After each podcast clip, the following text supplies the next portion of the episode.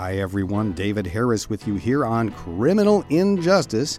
And I'd like to talk to you, give you a little news bonus here for you on the president's immigration raids that, at least as of today, have not really materialized.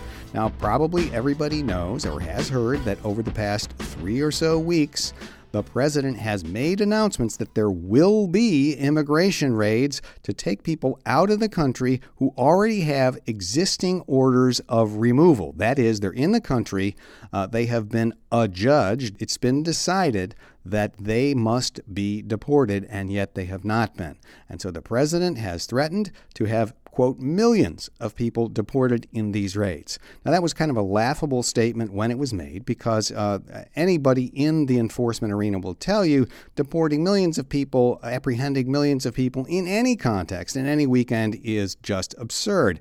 And in the immigration setting, uh, of course, it never materialized like that. As I record this today, there have really been no raids at all of any substance. Um, there has been nothing going on. And uh, I think the most telling comment I heard was the just former official who would have been in charge of this before he was canned or forced to resign uh, by the president said uh, he, he felt it was kind of absurd because you would never give away the element of surprise if you were actually going to do some raids.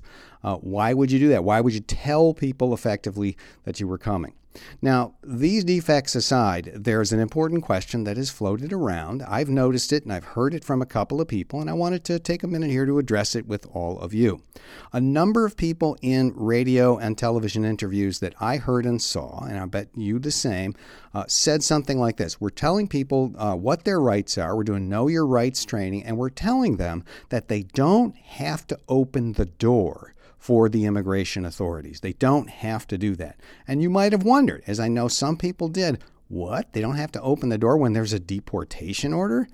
Uh, isn't a deportation order lawful? Don't they have to uh, uh, respond to that if the immigration authorities come to their homes? And here's the thing this advice that you've been hearing about, whether anybody would take it or not, is another thing, but this advice you've heard is actually legally, fundamentally, and constitutionally correct. You see, an immigration deportation order is not a court order, not in any sense that the Constitution would recognize. And I've talked about this in another bonus episode. I know recently we talked about the status of immigration courts. Immigration courts are, are not really courts, not in any sense that the law or the Constitution would recognize. It's a part of the Justice Department's agency bureaucracy. It's not that it's illegitimate, it's not that it's illegal, but it's not a court.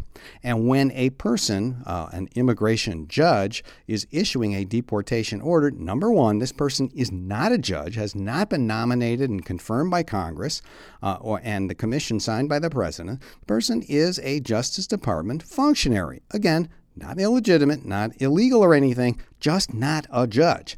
In order for the authorities, whoever they are from the government, to enter your home, they must have a warrant signed by a real judge uh, based upon probable cause. That's bedrock law in this country, and it's been that way for years.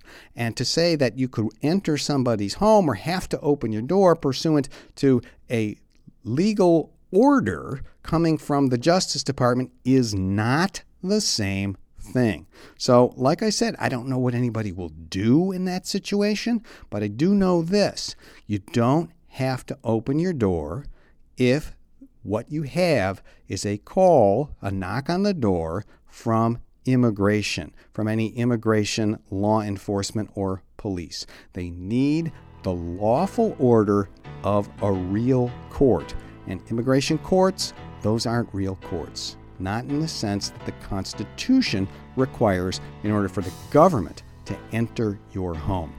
That's it. That's your news bonus here. We put these out whenever the occasion arises. I hope you're enjoying them. And I am David Harris, and I will be back with you next time. Criminal Injustice is written by David Harris and produced by Josh Raulerson. Interviews are recorded at the studios of WESA in Pittsburgh. For more information, links, and past episodes, visit criminalinjusticepodcast.com.